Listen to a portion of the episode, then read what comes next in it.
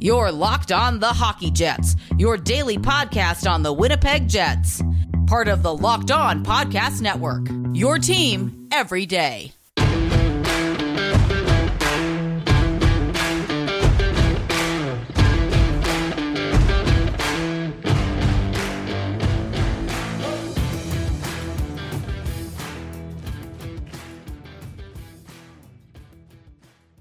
Hello, friends, and welcome to this episode of the Locked On Winnipeg Jets podcast, part of the Locked On Podcast Network, your team every day. I'm your host, Harrison Lee, an avid Winnipeg Jets fan and an online blogger. You can follow me on Twitter at HLLivingLoco and follow our podcast Twitter at LO underscore Winnipeg Jets. As always, if you like what you're hearing and want to catch up on the episodes that you've already missed or stay tuned for the latest and greatest in Winnipeg Jets news and analysis, be sure to like, follow, and subscribe on your favorite podcasting platform of choice, including Apple, Spotify, Google, and the Megaphone app. Subscribing is always free, and you'll never miss another episode again. On this episode, I thought I'd take a look at the action around the league following a big Jets win. We're going to take a look at some of the other games that were ongoing, and maybe talk a little bit about the Montreal Canadiens, which are uh, one of Winnipeg's tougher opponents coming up this week, and check in to see if they're actually as good as I thought they were, or if they've started to hit something of a rocky stretch. Like the Jets, the Habs have had a bit of a rockier start over the past couple of weeks, so maybe the uh, the armor that I thought was initially unpenetrable for the Jets might actually be very clunky and not too uh, not too hard for the Jets to break through. Before then, though, let's take a look around the league, starting with the games on February 22nd, which was yesterday.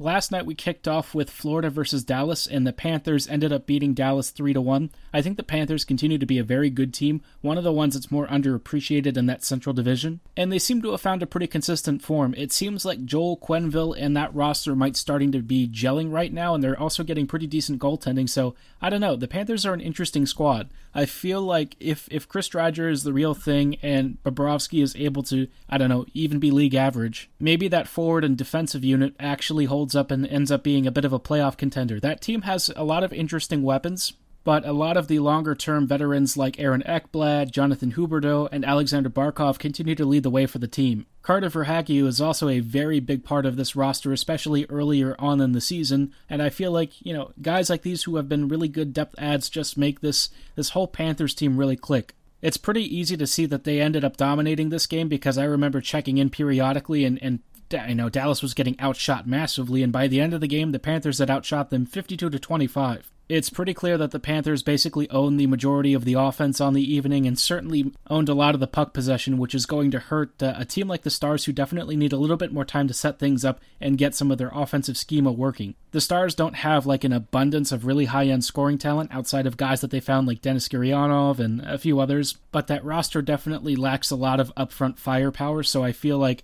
in a situation like this where they're just getting dominated in possession and scoring chances, it's going to be hard for them to create much. Only getting one power play on the night doesn't make things easier, so I'm sure Dallas just really couldn't establish much of a rhythm, and I imagine that this is going to be an issue if they face another team that has the kind of depth that the Panthers do. Up next, we had Tampa Bay versus Carolina, yet another uh, Florida based team dismantling the Carolina Hurricanes 4 2. This seems like it was a pretty even game. I feel like this is actually a very good matchup between two teams that have extremely good offenses, um, as well as pretty good, pretty good uh, defensive structures, and and really just two strong, well-rounded rosters. You know, the Lightning haven't quite been as invincible as they used to be in previous seasons, but this team is still very good. Carolina's in a similar position of of maybe not being quite on the level of what they were hoping for, but still an extremely strong team that performs night in and night out. I feel like you also have to take into account, even though they have surrendered a couple of games here, both of these teams together have eight regulation losses, which is pretty crazy because we are about a third of the way through the season. These squads just have the depth to, to take apart just about anyone in the league, so it's going to be interesting to see how these teams continue to match up against each other because it's easy to see either Tampa Bay or Carolina genuinely making a cup run. I, I don't know that it's going to run through both of these teams, but I have a feeling that there is a decent chance at least one of these squads might be in the cup finals or at least getting closer than most of their other opponents. The next two teams involved in yet another game that we probably won't be seeing in the Stanley Cup Finals are again New York based, and this one is the Buffalo Sabres versus the New York Islanders. The Islanders ended up prevailing 3 2, but from what I was hearing and following along throughout the game, it sounded like the Islanders were definitely the stronger team, and Buffalo just didn't really create a whole lot. The Sabres recently have fallen off the cliff a little bit, and I feel like all of the earlier signs of stronger play and momentum that they were trying to build have seemingly stopped over the past couple of weeks. I feel like the, the losses that continue to rack up, their lack of goal scoring, and the general sense of malaise that seems to plague this team have just continued to really wreak havoc on, on Buffalo's ability to create. I don't know how you handle the situation because Jack Eichel is obviously one of the best centers in the league and he's definitely a huge part of that offense, but if the Sabres can't turn things around, I wonder if he starts asking for a trade. He made it clear losing constantly wasn't going to be a satisfying alternative for him, so, you know, at this point the Sabres need to win, and I don't really think that they have the roster to do it. The question again of what you do with Eichel is going to start coming back, and I feel like everyone should be in on Jack if he is actually available because, you know, Eichel is a huge difference maker. He's an incredible center. His contract is expensive, but he's worth it, and you just won't find another franchise center available on the market very often. So, you know, the Sabres have a lot of work to do, and it might start with uh, moving Eichel eventually, especially in the offseason. Up next, we had a North Division matchup between the Calgary Flames and the Toronto Maple Leafs, and Calgary won 3 0. This result probably will be a little bit surprising. I think David Rittich was in net, and, uh, you know, Rittich has had a tough start to this season. He did have a very good performance against the Leafs, though, and it seems like a lot of folks are really happy for him. You know, he has struggled uphill, and everyone, especially from the Flames fan base, is very partial to Big Save Dave. But of course, the Flames have had a lot of depth scoring issues, and to be honest, there's just a lot of, uh, I guess, roster gaps for them to fill. But for one night, getting a really nice shutout from your goaltender who's had a really tough start to the season probably feels very good, especially as a fan base that I feel like is, is definitely in turmoil right now. For as much as I think the Jets have a lot of work to do, the Flames have way more coming to them over the next couple of seasons. Gonna be a tough one for the Flames because I don't know that they can really fully rebuild without moving some of their top stars like Gaudreau and maybe Monahan and some of their other players. Good luck finding replacements for those guys if in fact they do move on. In just a moment, we'll take a look at a couple more rebuilding squads, one of which continues to rack up wins, and I, I, feel like this team in particular has caught a lot of people by surprise. I feel like I've talked about them before, uh, you know, in previous episodes, not just this season, but in last season too. I felt like this particular team has I, I, don't know, quietly performed above expectation, and maybe there's something a little bit more to their level of success that perhaps leads fans of this team to be very excited about the future. Before we talk about this team and the result from last night, as well as the NHL action that occurred tonight, I thought you should know a little bit about why RockAuto.com should become your one stop shop for all your auto part needs. When it comes to automotive maintenance, finding a good source for all the auto parts you need can be a real pain in the butt. Even if you find a place that has the parts you need in stock, maybe you're actually paying way too much for them. If you want to find the best selection and pricing in the auto parts industry, look no further than rockauto.com. Rock Auto is a family run business with over 20 years of experience in the automotive industry. Their easy to use, intuitive website allows you to sort by make, year, and model of your vehicle and set a price range filter so you get the exact parts you need at the prices you want. There's never a membership fee, and whether you need a new engine control module or a floor mat replacement, RockAuto.com's diverse catalog is sure to have what you need in stock. Best of all, you could save anywhere from 20, 30, even 50% off brick and mortar retail pricing. Why shop anywhere else when RockAuto.com has the best selection and prices around? When you place your order, be sure to write locked on the neat How Did You Hear About Us box so they know we sent you. Amazing selection, reliably low prices, all the parts your car will ever need. Visit RockAuto.com today.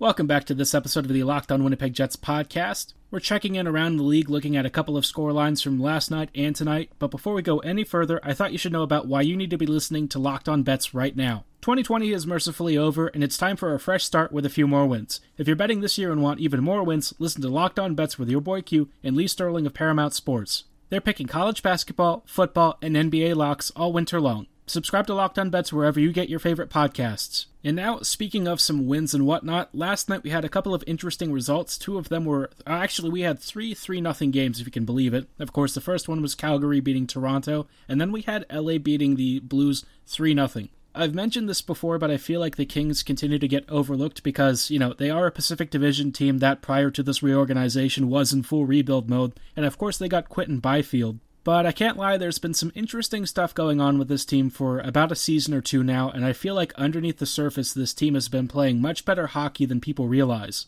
I've always been a bit more partial to Todd McClellan, I think because he's at least to my mind, consistently gotten better results with the rosters he's been given. You know, even with the guys who have come after him, no one really seems to get the same level of results and consistent play from these teams. Like any coach, McClellan certainly has his blind spots, but I feel like what he's doing with the Kings is setting this team up for a very good future. And if they start to get more prospects, like, you know, Vilardi is becoming a regular, Jaret Anderson Dolan is playing more, Mikey Anderson is starting to get minutes. I feel like there's a lot to like with this Kings roster, especially down the road. And despite the aging veterans, a lot of them are still pretty productive. So this team has a pretty bright future and it looks very dangerous. An interesting team indeed, and of course, beating the Blues isn't exactly easy, especially shutting them out. So I'm sure that they're very happy to do so on the road. The Blues, for their part, I feel like continue to be a bit of an inconsistent team. I, I, don't really know if they're starting to reach the limits of what that roster is capable of. Which, you know, if you start to decline after winning a cup, I don't think you really can complain about the results. But, you know, the Blues aren't really as good as they used to be, and I'm sure that they are starting to worry, especially without Tarasenko long term. Their roster is pretty decent, and they have a, a number of high end playmakers and scorers, but overall, that team just seems to be, for me, a little bit middling, and maybe now it's starting to catch up to them. The last 3 0 game we had on the night was Vegas beating Colorado 3 0, which is, uh, of course, a, a surprising result, mostly because these games seem to be very high octane affairs. You know, the, the Knights and Avs are both capable of piling goals on each other, and I feel like the Knights shutting out the Avs is a little bit of a surprising result. You would expect Colorado to have at least one or two goals here and there, but, you know, maybe they are struggling a little bit to create. You certainly can't be perfect every game, and I'm sure Colorado is going to take plenty of games in this series. This is like a, a really big, almost like pre playoff matchup between these two teams. Every time they face each other, it's just a really different level of hockey compared to what we're seeing with most of this league these are two squads that have a legitimate claim to the cup, and I think both teams are certainly going to be late in the running for the cup. I feel like they're going to go far in the postseason, and it'll be interesting to see who emerges victorious. The last two games of the night saw Anaheim face uh, Arizona, and Anaheim ended up losing 3 4, which is a bit interesting. This was like a, a, debut night for Trevor Zegras, and Zegras was very impressive from what I heard. I saw some highlights from his shifts, and of course, it looked very good. Zegras put on a very big show over the past couple of months with uh, Team USA during the World Juniors, if I recall correctly. Very impressive skater, very offensively gifted, great passing, uh, strong release, good spatial awareness, constantly just buzzing around the slot area. Dude is going to be an absolute monster for the Ducks, but you know, it is Anaheim and they are still definitely on the rebuilding side of things, so they ended up losing to the Yotes.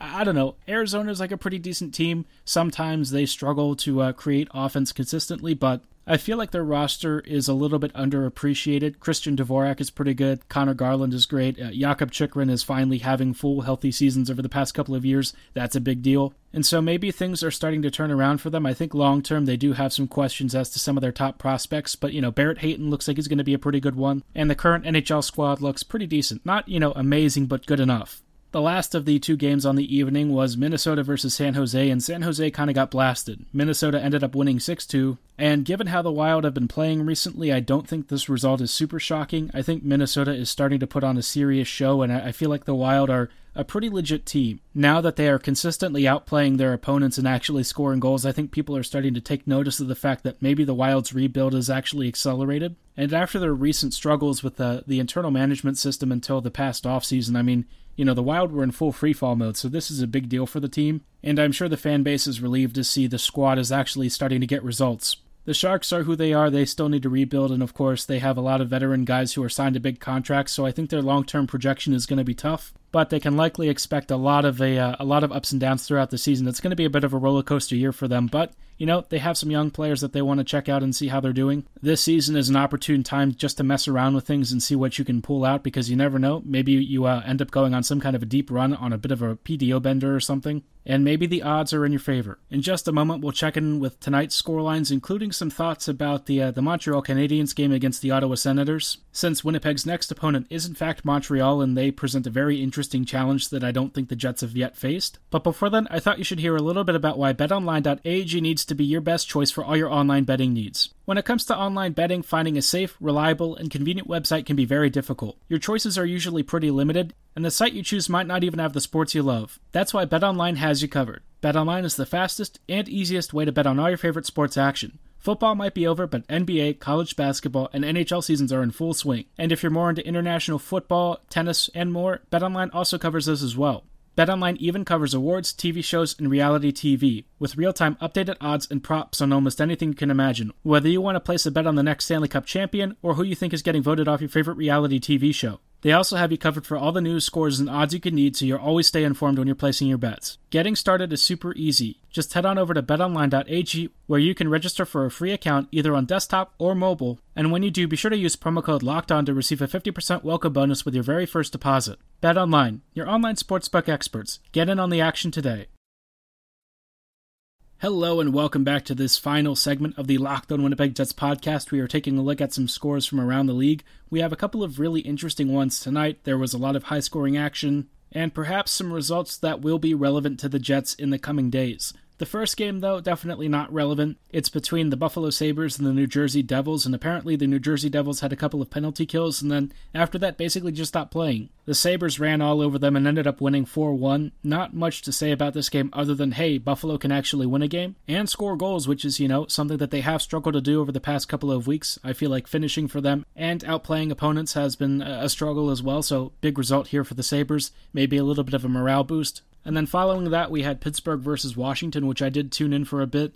I'll say that the Caps under Peter Laviolette are not particularly good. I feel like a lot of the stuff that bothered me when he was with the Preds is still a problem here with the Caps. His line combinations and style of play tend to emphasize a more conservative style of hockey, which I don't really think fits the way the Caps should be playing. This team, in some ways, is actually worse than it was under Todd Reirden, because even under Todd's uh, direction, which I felt like was a bit rough due to relative inexperience. You know, Reirden at least understood some of the issues and wanted to have the team playing aggressively. I don't really feel like Laviolette is the same way, and a lot of times it's reflected in his philosophy of coaching. And the Caps just look boring, bad, and old, which is, I think, a very strange mix for this team that's typically favored a lot of speed. I know that team has a lot of aging veterans, but even Ovechkin looks really bad, and I feel like this is probably a, a sign that something's not right with the Caps, and they do need to make a coaching change at some point in the near future. It's not going to happen because they did just hire Laviolette, but I don't really feel like he's a fit for this team. And so uh, it'll be very interesting to see what they do in the offseason, but I don't really feel like Laviolette is long for this team.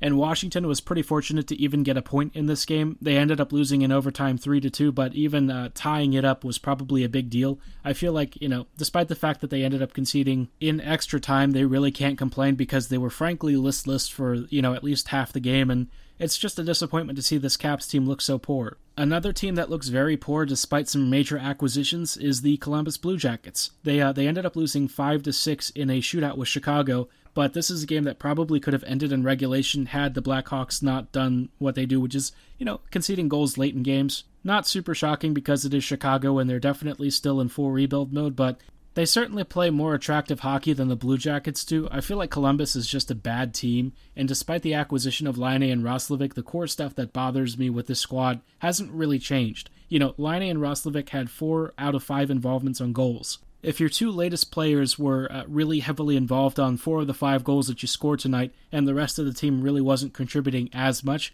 I do kind of worry about the makeup of this team. They're not super deep, and I feel like Tortorella has kind of run himself into a wall with the squad, especially tactically speaking. They got dominated by Chicago, and I feel like it's a it's a bit of a mess with this team. Their zone entries and exits aren't great. Uh, you know, some of their power play stuff is oh well. You know, in this case, they had to rely on the power play because that's where they got all of their goals from Laine from. But before Laine, this power play really wasn't doing a whole lot. And it just seems like adding Patrik and Roslovic really hasn't changed the core issues with the team. They're still not very deep, they still play very bad hockey, and overall, I just don't really think Columbus is a great squad. Ignoring like small sample size stuff, I've felt this way for a while with this team, and I felt like they got very lucky in a couple of previous playoff series, but who knows? Maybe they end up doing some crazy stuff and lucking their way through the postseason again. I think they'll have to make it in the first place, which is going to be a bit of an uphill battle. All that said, as far as Jets fans are concerned, I think the game that probably most directly concerns the Jets is the one right after that, which was Montreal versus Ottawa. Ottawa ended up winning 5 to 4 in a shootout. And of course, it was a very controversial shootout because a lot of Montreal fans and, you know, outside observers like myself felt like Montreal actually deserved the game winner. The Habs ended up scoring 5 to 4 right before the expiration of regulation, but the goal was ruled off due to interference. This is actually a really bad call because, uh, you know, Brendan Gallagher, I think, was in the crease or something, and he did actually move Matt Murray, but the thing was, it was at like 6 seconds remaining. Murray had about three seconds to reset his positioning, which he made no real attempt to do, and then the puck gets tipped past him, and you know it is ruled a goalie interference situation. But to me, that's a good goal. You know, Murray had plenty of time to readjust his positioning. I don't think the interference actually interfered with his ability to play the puck. This is just a very crappy call, and I feel like Montreal does have the uh, the right to feel aggrieved by this. That said, the Habs found themselves in this position to begin with, and they just weren't playing particularly great hockey. I felt like defensively they were very sloppy, and there were some really bad turnovers, missed plays, and breakaways conceded to a, a pretty rough Sens roster. If Ottawa was actually clinical, the scoreline could have looked a lot worse, and, you know, the Sens probably would have won in regulation, but Montreal seems to have escaped the worst damage. They still did scratch out a point, but I feel like against the Jets, Montreal may actually start to struggle. The coaching staff is making a lot of puzzling adjustments and choices. You know, one of them was to put Corey Perry at the top of the shootout lineup for some reason. On the one hand, that's like a really small decision in the grand scheme of things, but I think it's, you know, a bit of a sign that there's some stuff wrong with the Habs right now that the coaching staff doesn't really know how to fix. Their defense is very loose. Their offense can be very dangerous, especially with a lot of the counters and chaos that they can create down low. But aside from that, you know, their blue line is a little bit stagnant. Carey Price is decent but not amazing. There's just some stuff that uh, maybe is starting to get exposed the more and more the Habs play the North Division, so I'm very interested to see what happens on Thursday. I was dreading this matchup for a while now, but the uh, the Habs are starting to look a lot weaker than I expected, and maybe that's a sign that the Jets actually have an opportunity here to maybe even move into second place in the division. If Montreal really is starting to weaken and is in fact not as good as they appear, well, you know, maybe the Jets have an opportunity.